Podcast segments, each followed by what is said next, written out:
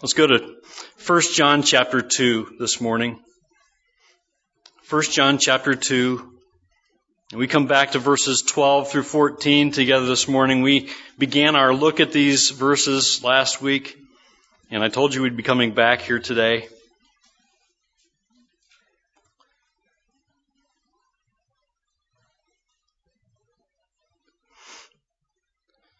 1 John chapter 2, look, at, look with me at verses 12 through 14.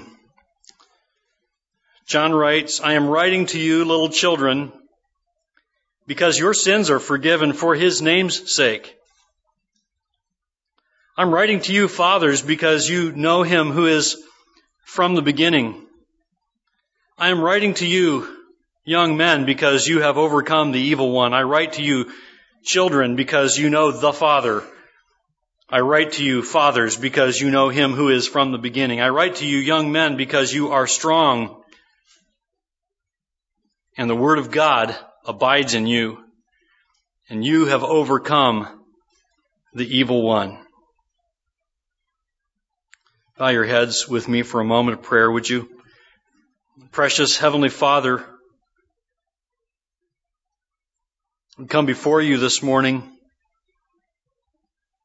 and I pray that it would truly be the prayer of our hearts that you would speak, Lord. Speak to our hearts, speak to our minds, speak to our lives through the power of your word. And may we realize that you expect our obedience to your word. So Lord, we ask that you would encourage us today and build us up and correct us and correct our thinking and give us the wisdom that's only found in your word and empower that word to change us through the work of the Holy Spirit in us. And so, Lord, we yield before you today. We ask for your work in our hearts and minds, making us the people that you desire we be. In Jesus' name I pray. Amen.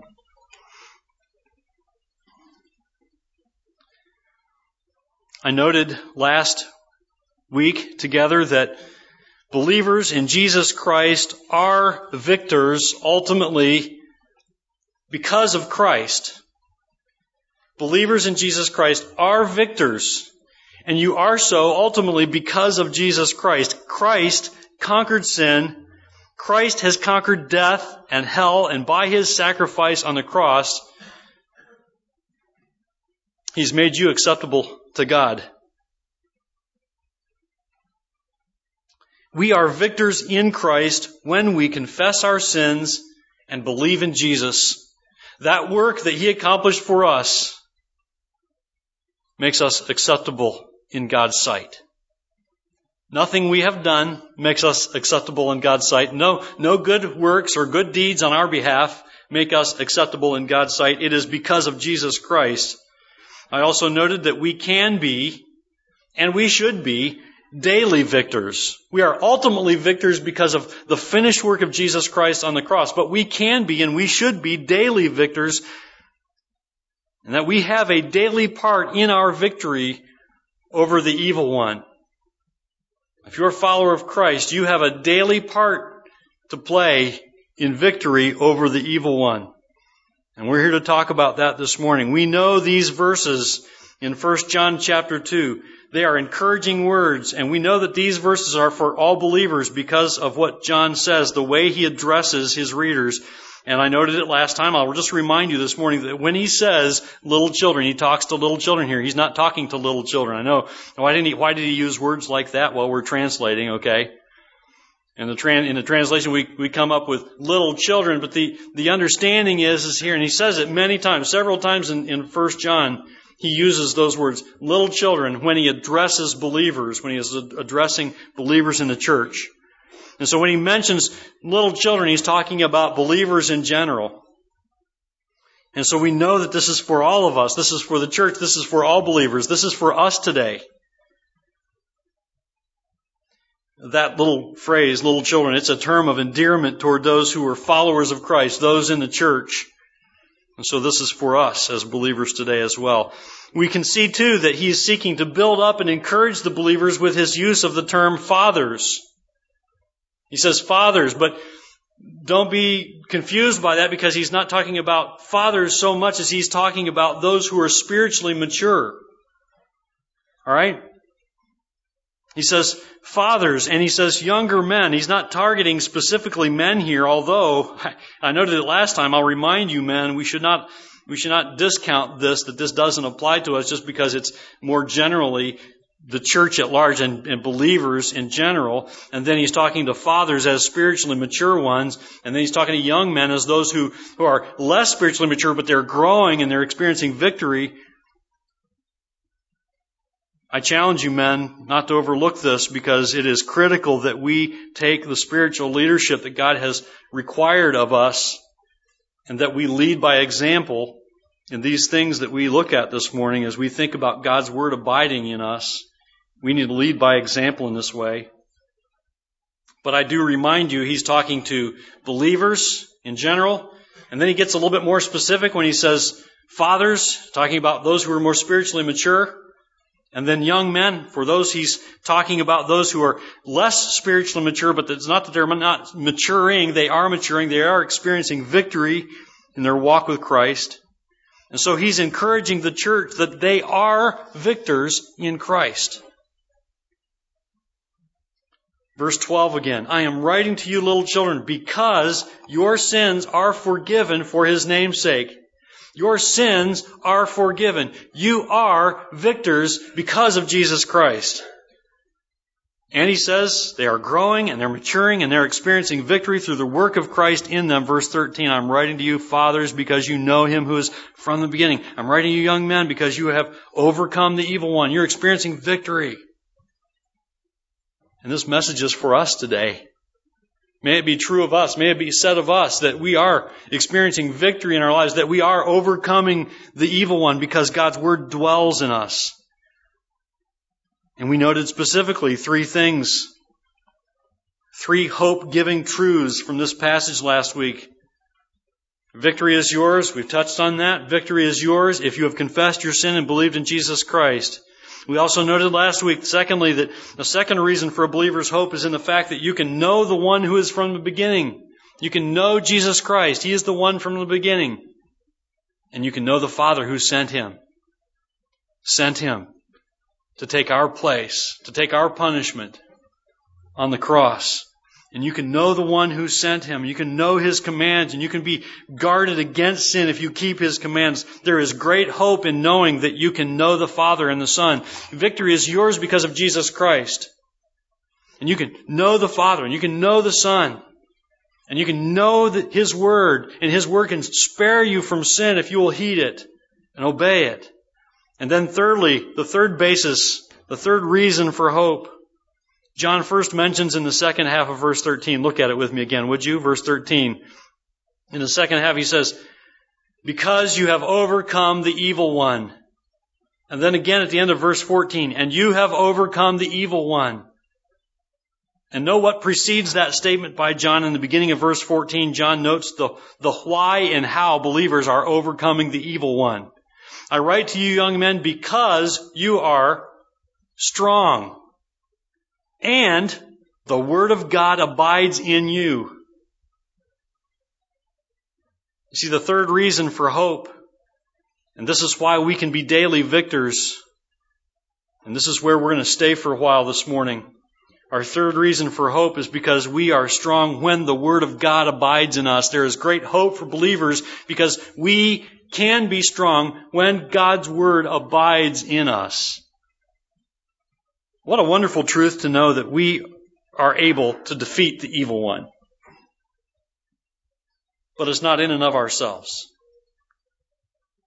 We have strength to defeat the devil when God's word abides in us. That's what we learn from John in verse 14, where he says, The word of God abides in you, and you have overcome the evil one.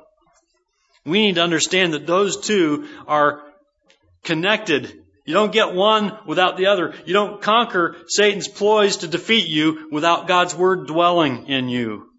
And oh, how God's people need to dwell on this truth today. We are ultimately victors because of Christ. Yes. And because we know the Son who gave himself for our sins, and we know the Father who sent the Son, but we dare not overlook the fact that daily victory over the evil one is ours when we have God's Word dwelling in us. We'll be strong to defeat the devil when we get the Word of God into our lives. When we dwell in God's Word and when God's Word dwells in us. Now, why do we so desperately need this? Why do we so desperately need God's Word? You might be sitting there thinking, why in the world are you making such a big deal about the Bible? We're here. You know, we're listening to you preach. And we're getting our daily dose of the Bible. We're getting our weekly dose of the Bible. You know, you need more than a weekly dose. Alright? Why do we so desperately need God's Word? And I say this because I know that you may not think you need God's Word as badly as I think you need God's Word. But I know my heart, and I know how badly I need God's Word. And I know what God's Word says about how badly we need God's Word, and so I'm here to tell you, you desperately need daily to be in God's Word. Why am I here telling you that you desperately need to daily feed on God's Word? Well, for one, you and I need daily victory over the evil one. You and I need daily victory over the evil one. Just as those in the church needed daily victory over the evil one in John's day, so do we. But why is that? Why must we concern ourselves with daily victory over the devil? I want you to note that John mentions twice, once in verse 13 and once in verse 14, that you have overcome the evil one. Why would he say that if they didn't need to overcome the evil one? If there wasn't a daily need for that, you have overcome the evil one. I mean, ultimately, he's saying, in Jesus Christ, you overcome the evil one. You've conquered sin and death and hell, not because of something you've done, but because of Jesus Christ.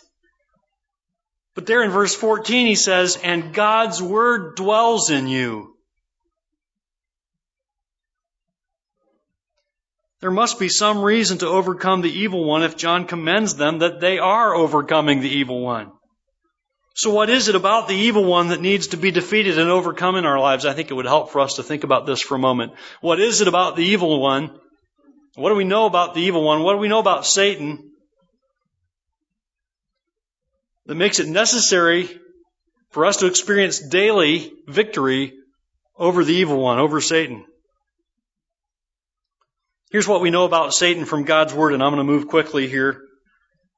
First of all, we know Satan is an accuser. Revelation chapter 12 verse 10. We know that Satan is an accuser. We also know that Satan is a tempter. We see it many times in scriptures. He tempted Eve in the garden, we know, right? He tempted Jesus in the wilderness, and there are many other examples that, that Satan is a tempter. The evil one tempts us to sin, and he accuses us of sin. Now, we've all sinned.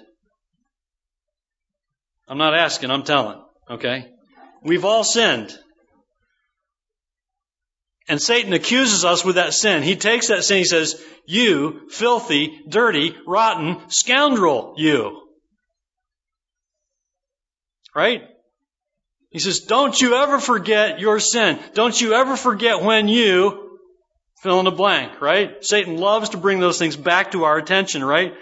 But that's not the only place he's accusing us, not in our own minds. He, he doesn't keep himself constrained to accusing us. He goes before the Father and he says, look at those people down there who are sinners. They're sinners. They're filthy, rotten, you know, they're filthy, dirty, rotten scoundrels. You, you shouldn't forgive them of their sins. So Satan is accusing us before the Father. Satan accuses us with that sin. And we know too that we are tempted to sin, and Satan is part of that temptation. He wants us to commit sin. He wants us to have sin in our lives so that he can go before the Father and accuse us of more sin.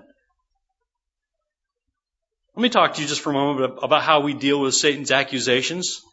How do we deal with Satan's accusations? If Satan is an accuser, what can I do about that? What can we do about it? Well, if we sin, and we do, and if we confess our sins, and we should, those sins are forgiven, are they not? Our sins are forgiven when we confess our sins. We sin, we confess our sins, and those sins are forgiven. I don't say that, I don't put it that way to, to, to make little of it. We should not sin. That's the whole reason John's writing First John. We see it again and again. He says, so that you won't sin. That's why I preach till I'm blue in the face every Sunday, so you'll, you'll learn not to sin. Right?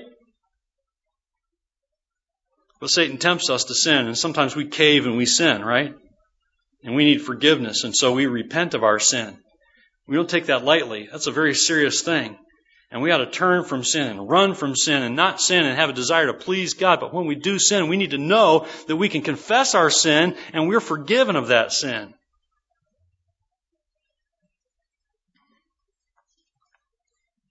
But Satan likes to take that sin to the Father.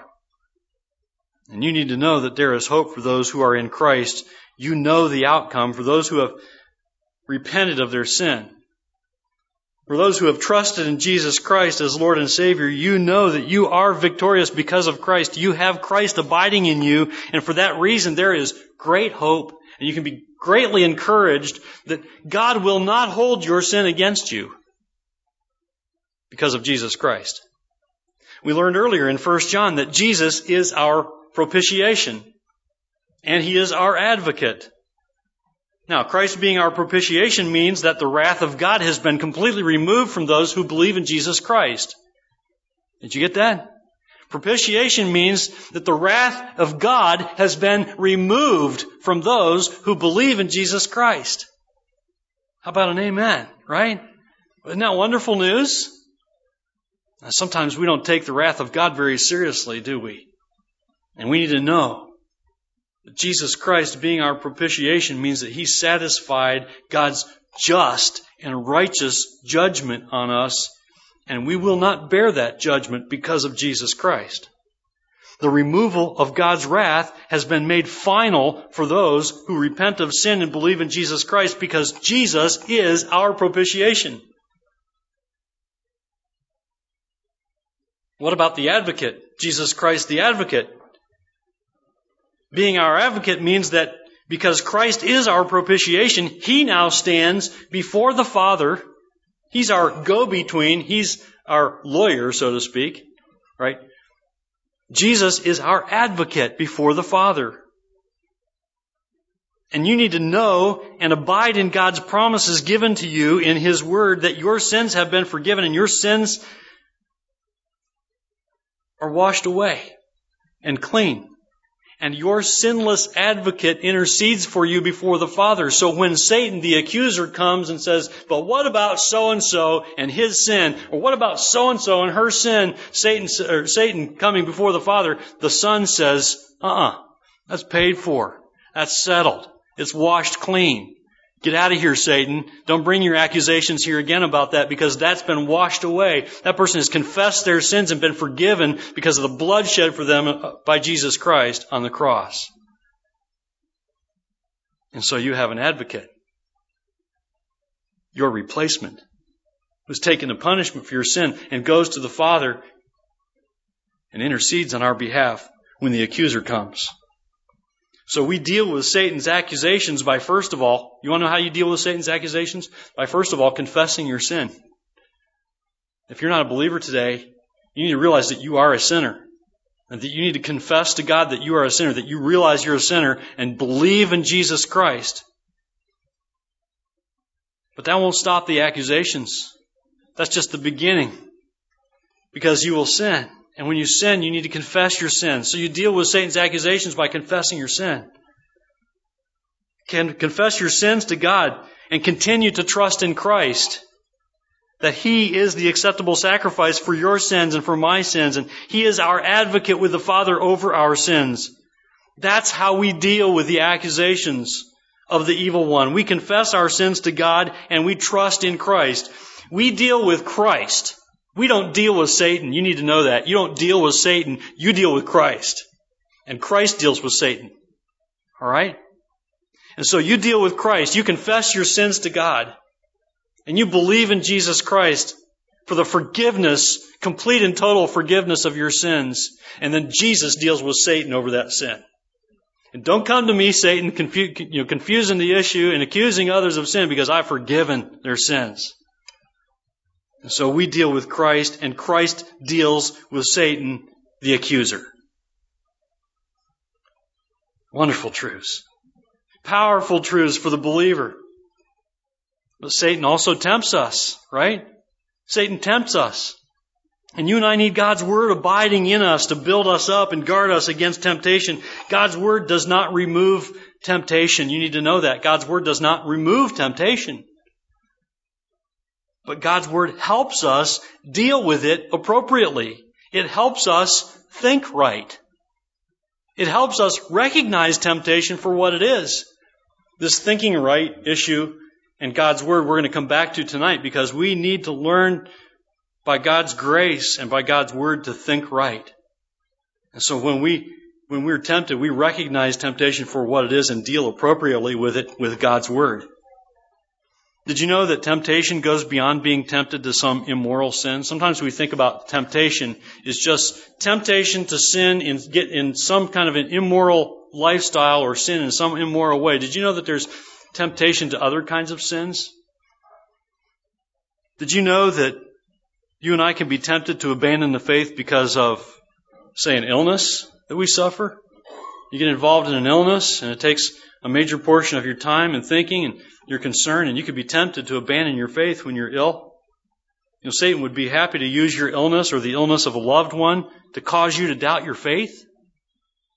Satan is also quite content to use some difficulty in your family or some difficulty on the job or some difficulty in your children, your grandchildren's lives to tempt you to doubt your faith so that you will abandon your faith. Anything that would tempt us to lose hope and tempt us to walk away from our faith in Christ, Satan will use to destroy our faith.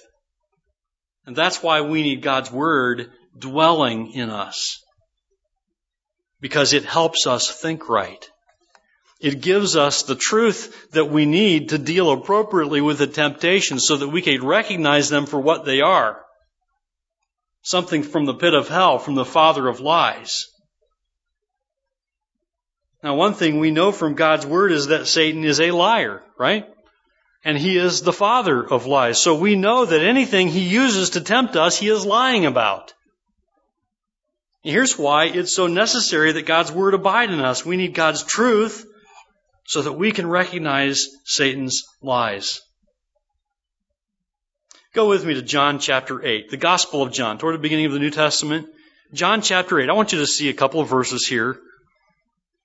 John chapter 8 and verse 32.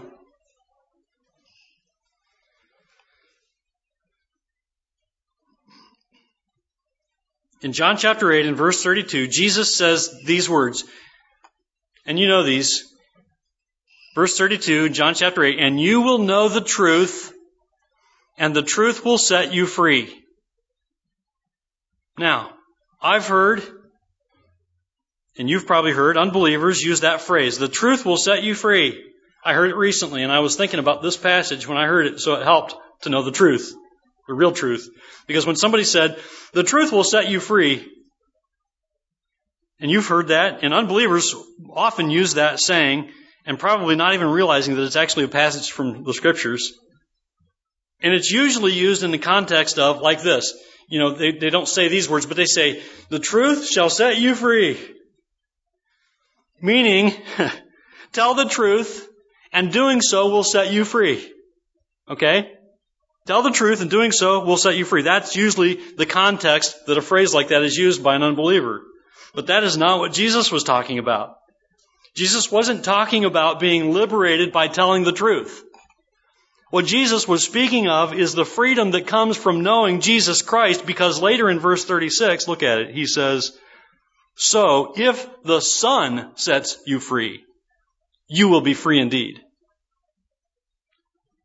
You must know the Son for the truth to set you free. You must know the Son he is the source of all truth. You need to know Jesus Christ to be set free. The truth won't set you free. Jesus Christ sets you free, and He's the source of all truth. That's why, verse 32, and you will know the truth.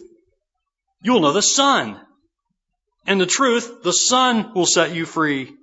So if the Son sets you free, you'll be free indeed. You see, God's Word is truth. And we need God's Word desperately to be freed from the lies of Satan. The Word of God is what saturates our heart and mind with the truth and enables us to overcome the devil. The Word of God abiding in us is what shines the light of truth into the darkness, expelling the darkness of Satan's lies, exposing the evil one's lies for what they are. How do we overcome the evil one?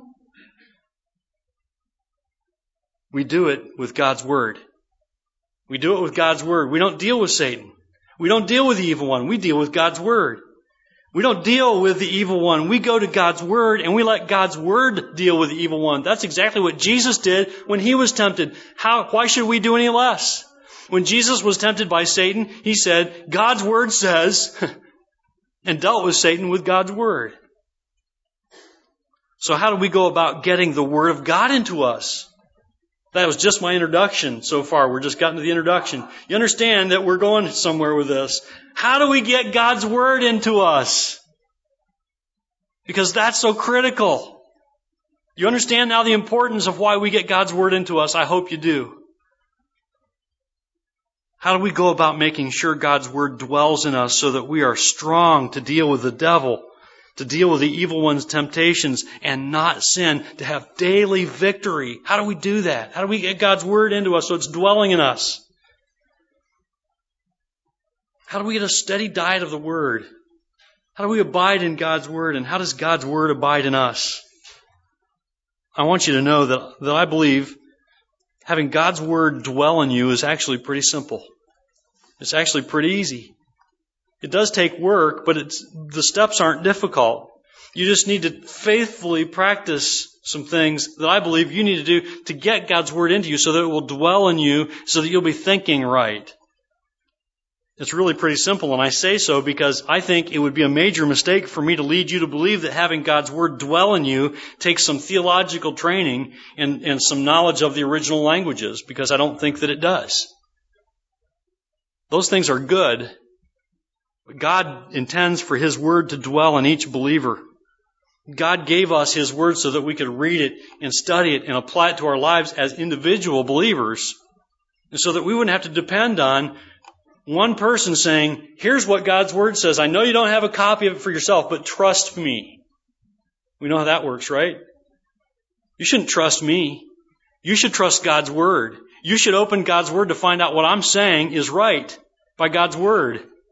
And you need to know God's Word, and it would be a complete disservice to you if I said, don't worry about the Bible, close it up, don't read it for yourself, just trust me. Because Satan would like to lead you astray that way, okay? Now, how we learn to dwell in God's Word is critical, and I think it's fairly straightforward, and it's not very difficult. I want you to note four steps this morning, four faithful steps. And I say faithful steps because I mean repeating, repeating over and over again. Take these four steps and just keep doing these four steps again and again. This is not some magic answer, but I see these kinds of, these kinds of practices in the life of a believer as benefiting you greatly when it comes to getting God's Word into your life so that it will dwell in you so that it will help you to think right. When Satan accuses you and when Satan tempts you to sin. Number one.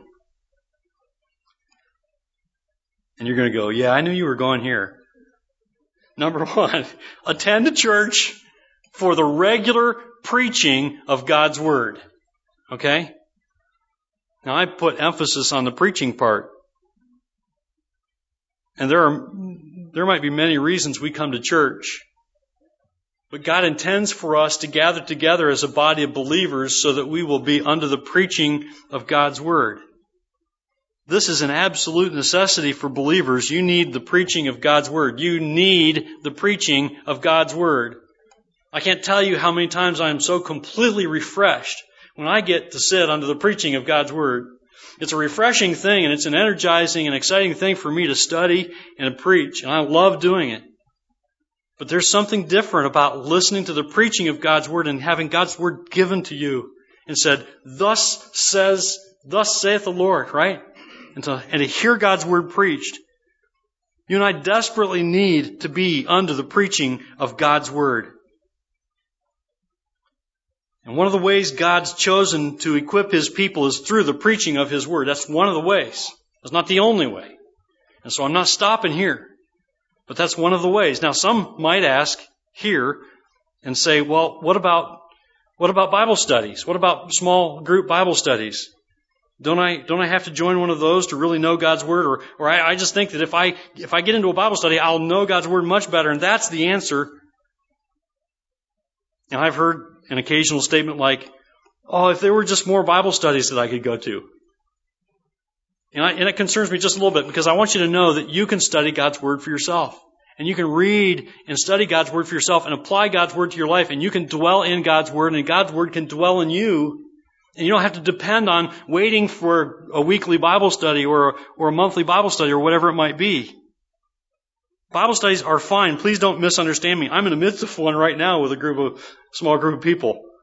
But studies, Bible study groups, can be very helpful, yes, in getting you into God's Word, and that's a very necessary thing. If it helps you get into God's Word and begin to study God's Word on your own, that's a very good thing about Bible study groups. But they are not what you should depend upon for your steady food for your soul. You need steady, daily food for your soul. And Bible studies are not the answer to how your soul will be built up and equipped to stand against the father of lies. Often, the weakness of a Bible study group is that some people come to the group innocently enough with the attitude of, here's a passage of scripture, and here's what I think it says to me. You hear any weakness in that? Here's what I think this says to me. And God's never intended for us to read His Word and study His Word with a kind of an attitude with, what does this mean to me? What does this say to me? Because that implies that it might say something to some, something different to someone else. And that is a dangerous way to do Bible study because it doesn't matter what it means to me if I don't know what it means. We need to know what it means, and we can know what it means. Because God has blessed us with His Word in forms that we can read and understand and apply to our lives. And so we need to be very careful that we don't come to the Bible, even by ourselves, with an attitude of, what does this mean to me? What does it mean to me? It might mean something different to somebody else, but what does it mean to me? It doesn't matter what it means to me. It matters what it means to God. And He wants us to know what He means. He intends for us to read and study His Word with the attitude of, what does God's Word say? And what, sh- what should I do as a result of what God's Word says? What does God's Word say? And what does it require that I do now? Right? That's how you ought to read God's Word. What does God's Word say, and what does it require of me? How can I obey? So I caution you that when you do participate in a Bible study group, that you're very careful that you don't bring to the group the wrong perspective, but that you bring the right perspective. We should always read God's Word, whether it's alone or in a group, or even as I'm preaching to you, as you're hearing God's Word preached. We should always have the attitude of, what does God's Word say and what does it require of me? That's why it is critical that we attend church for the preaching of God's Word so that we can hear God's Word declared it is so necessary that, that we obey God's teaching in His Word and gather together as a body of believers to hear the proclamation of God's Word. Thus saith the Lord. Not this, thus saith the preacher, not thus saith Kevin, thus saith the Lord. This is what God's Word says. So before, I just caution you here, please. Before you go wishing for a Bible study group, I just suggest take advantage of the preaching and teaching opportunities that already exist. Three times every Sunday, Sunday school, Sunday morning, Sunday evening, we gather together to be built up and encouraged and nourished through the Word of God. Be faithful to place yourself under the preaching of the Word. It is an absolute necessity, but it cannot fully equip you to stand against the wiles of the devil. This is not where we stop. This is where we start. Be faithful to place yourself under the teaching of God's Word. Number two. That's why you must also learn to feed your soul, your own soul, daily with the milk, bread, and meat of God's Word. Here's number two. Read God's Word daily. Read God's Word daily. I told you this was pretty simple. Read God's Word daily. You know what? You and I eat three times a day, right? We usually, most of us, eat three times a day to maintain health and strength. Why should we think that we can get by on a Bible study here and a sermon there for the sustenance of our souls? We need to love God's Word and read God's Word, and we can only do that if we're in it daily. For many years, there has been a, a popular church growth movement that operates on the principle of, of this. It operates like this. Find out what people want and do that, and they'll come to church. Find out what people like, find out what they want, and give it to them, and they'll come to church. Now, for one thing, God's Word doesn't teach anything about growing a church. When we talk about church growth movements or church growth, God's Word doesn't say anything about growing the church numerically. What God's Word does talk about is, is knowing God's Word and obeying God's Word. And an amazing thing happens when we do that. God grows the church, you know. That's how he intends to grow the church, but he doesn't talk about growing the church by some physical effort that we can put in, not like taking a poll in the community and saying, what do you like? Let's do that. It is so critical that we be students of the Word. For another thing, the most, most of the time what we want is not what we need. So if I took a poll and I said, what do you want? It's very likely that that's not exactly what you need. What we need is God's Word dwelling in us richly. And for real growth to occur in the life of a believer, you must read and obey God's Word. You must allow God's Word to saturate your heart, to saturate your soul and your mind. You must learn to feed on God's Word yourself. And the weakness of that church growth movement that I talked about earlier was that they would just pull a community and find out what a community wanted and then get people to come in and they'd do things that were fun and interesting, but maybe not preach God's word. And they would get people into small groups, which they thought would be helpful. And that didn't really grow people spiritually. That just kind of created a sense of community and camaraderie. And what we need more than that is God's Word dwelling in us. And so we need to be very cautious that we're not thinking, well, this is what I think I need in pursuing fellowship and camaraderie. Those things are important in the church, but they're not the be all end all of our church life, in our spiritual lives. We need God's Word dwelling in us. God's Word is how He communicates with us corporately as a body of believers. God's Word is how He communicates to us individually as believers. And God's Word is a personal book that you need to take very personally and you need to saturate your soul and mind with. That's why you need to go beyond getting under the preaching of the Word. You should get under the preaching of the Word. But you need to read God's Word for yourself. You can and should read God's Word for yourself. Charles Spurgeon wrote, The best food for you is the Word of God itself. They called him the Prince of Preachers, and man, he, could he preach. And many of his, almost most of his sermons are still in print today. And he even wrote this Sermons and books are well enough, but streams that run for a long distance above ground gradually gather for themselves somewhat of the soil through which they flow. And they lose the cool freshness with which they started from the spring head. Truth is sweetest where it breaks from the smitten rock. For at its first gush, it has lost none of its heavenliness and vitality. It is always best to drink at the well and not from the tank you shall find that reading the Word of God for yourselves, reading it rather than notes upon it, is the surest way of growing in grace. Drink of the unadulterated milk of the Word of God and not of the skim milk or of the milk and water of man's Word. And right he is. You need the truth in you. I need the truth in me. You need a steady diet of the truth. The Bible is God's truth, and we need a steady diet of it. We need to drink from the well head. We need to drink straight from the well of God's Word, and so we need to read God's Word. And you should not be tempted to think that by attending a Bible study group or just simply being under a sermon once a week is your golden ticket to God's truth. You need to read God's Word for yourself. You need to study God's Word for yourself. And many times we can get so wrapped up in the excitement and activities of a church and not realize that the most important part of the church is when God's people as individuals become students of the Word themselves and read the Bible for themselves. Drink, as Spurgeon says, straight from the well of God's Word. Do not neglect it. Thirdly, you must also pray. You must also pray. Do not neglect prayer. If you want God's Word to dwell in you, you must pray. You see, God communicates to us through His Word. We communicate to Him through prayer. That's two-way communication. That's how God has chosen to communicate to us through His Word, and that's how He's chosen for us to communicate to Him through prayer. And if you want God's Word to dwell in you, you must pray. And maybe you're wondering, what, well, okay, what do I pray about?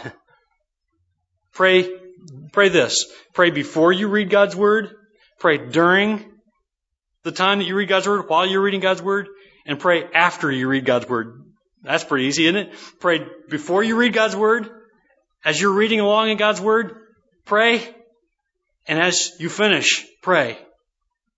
And here's some things that you ought to pray about. Pray before, during, and after that God will help you pay attention. He will keep your mind from wandering. I can't tell you how much I need this. I desperately need this. My mind, my mind is like all over the place. I could be sitting still for an hour. My mind is in 3,000 different locations. And if I don't pray for God to help me focus my attention on what He wants me to read and learn and grow under, I may miss His blessings. And I believe that that's likely a problem for some of you too. Pray before, during, and after the time you read God's Word to help you pay attention. That should be true of our times together as we come together and you sit under the preaching of the Word. Let me encourage you to pray before you get here. And pray while you're here. And pray after you leave that God will help you to pay attention to His Word as it's preached. Ask God to help you not to be distracted during the preaching and during your times of reading. If you have trouble with this, like when you're at home reading God's Word, it might help for you to get in a quiet place. This is common sense, isn't it? It might help for you to go and be alone, get in a quiet place. I know some of you say, you know, couples, we have an agreement. We don't, you know, we don't talk to each other. We kind of stay away from each other first thing in the morning because that's our time with the Lord until a certain time has passed. Then we start talking to each other. Maybe you need to do something like that so you can pay attention to what God's Word says as you're reading it. Let me tell you this too. If you're distracted in our services, and it's almost impossible to not be distracted in the service of the church when there's people involved because we tend to move, right? I scratch my ear and 10 people look, right? And so, here's a suggestion. You can sit closer. That's alright. I won't bite. That, that helps sometimes, right? I put my kids right in the front so they won't be distracted, so they'll listen. I know sometimes we distract each other, right? So that would help. Move closer, but pray. Pray and ask God to help you not to be distracted. And then also pray that, God, if there are distractions, help me to have the right attitude about them. Help me to not be distracted. Help me not to get angry about the distraction because I'm trying to pay attention. You know what? Satan would love for you to get angry that you're distracted. Satan's going, ha ha ha. They're distracted. He's angry that, he, that he's distracted. He can't hear the word. Woohoo! Right? Satan loves it if he can get us angry about something, distracted over something. Pray before you come. Pray while you're here. Pray after you leave that God will drive his message home.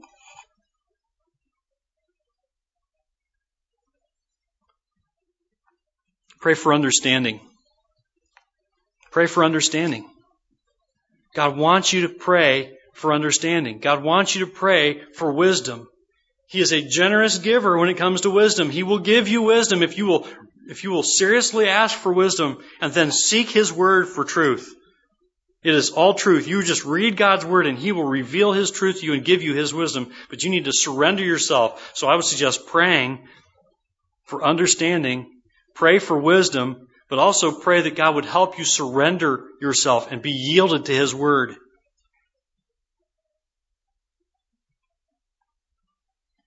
Number four, take notes. I told you this stuff was easy, right? Go to church for the preaching of the Word. Read God's Word yourself.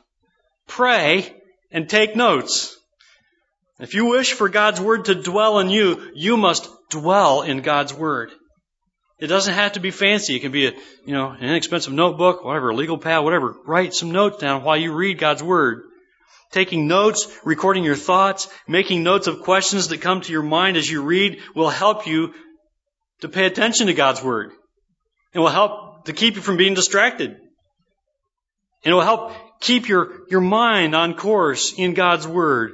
Make notes about interesting insights about God's Word that come to mind as you read. Make notes about questions you have as you're reading along. You go, that's interesting or odd. I don't quite understand that. I'm going to make a note about it so I can keep going. And I'll think about that. I might come back to that later and dig into another piece of scripture passage to help me understand that. Some say, well, I don't take notes because I never go back and read them anyway. That's all right. Neither do I. I don't read, I don't think I've ever, I go back and maybe read one or two times that I've written notes and I got piles of notes I take when I'm listening to somebody preach or when I'm studying God's Word. I rarely go back. I'm like the guy who said, I'm not writing it down so that I'll remember it later. I'm writing it down so I'll remember it now. I love that. We need to take notes. You may not ever go back to them, but when I take notes, I remember it. And God brings it back to me because I stopped and I said, This is important. I'm going to write it down. So let me encourage you to take notes. Also, keep track of where you're reading. Sometimes review is good. I've got a mean older brother who, if he finds your book with a bookmark in it, he'll take the bookmark and move it back 10 chapters, you know, just to make you review just a little bit, you know. And that's alright. Reviewing God's Word is good, but keep track of where you're reading. For one reason, you don't want to get stuck in one place and only read one thing. Don't stay in the Psalms, alright? Psalms are wonderful. Read some of those every day. That's fine. But don't stay there. Read elsewhere. Read all of God's Word. Read the totality of scriptures, and sometimes, more times than not, scripture is its best interpreter.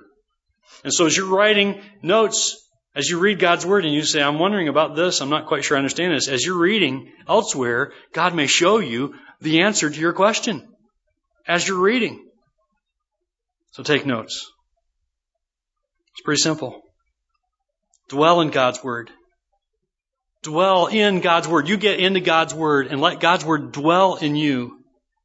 Take some steps to faithfully get God's Word into your life. Get yourself under the preaching of the Word. Get yourself into God's Word yourself. Read it and then pray and ask for God's help and insight and understanding and, and, and concentration so you won't be distracted and take notes so that your, your mind will be well equipped to dwell in God's Word. I want you to remember that John isn't commending the believers here for being strong in their own strength. He doesn't come along and say, You're such a, a strong church, you're such a strong group, and I just ad- admire you for your strength. You're just a wonderful church of strength. He said, You're conquering Satan, and God's word dwells in you. That's why you're strong. He commends and encourages them because the battle is won because of Jesus Christ, yes, and their sins have been forgiven because of the name of Jesus, yes. And he commends and encourages them because they know the Father and the Son, and he commends and encourages them because God's Word dwells in them. Oh, that it would be said of us that God's Word dwells in us. And we daily experience victory over the evil one. Amen. I pray that would be true of you, true of me that we would dwell in and God's word would dwell in us. Let's pray. Precious Heavenly Father,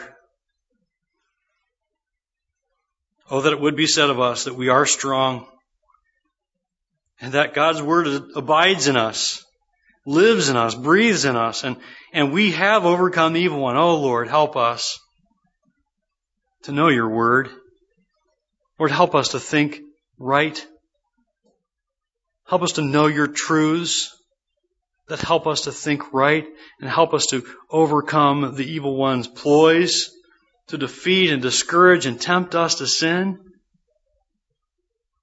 We know John, as he wrote, he said, I'm writing so that you may not sin. So, Lord, we know that these are for us. These verses, these words are for us because we do struggle with sin. And we give in. And we need to be strong. Lord, help us to be a people who are strong because your word abides in us and dwells in us. God, may our lives be a glory to you, great, a great glory to you in this community because of your word, because we're obedient to you, because we love you with our heart and soul and mind and strength, and we hide your word in our heart.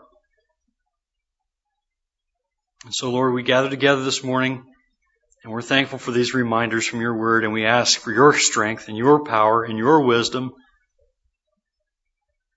And Lord, help us to yield to you as you teach us. In Jesus' name I pray. Amen.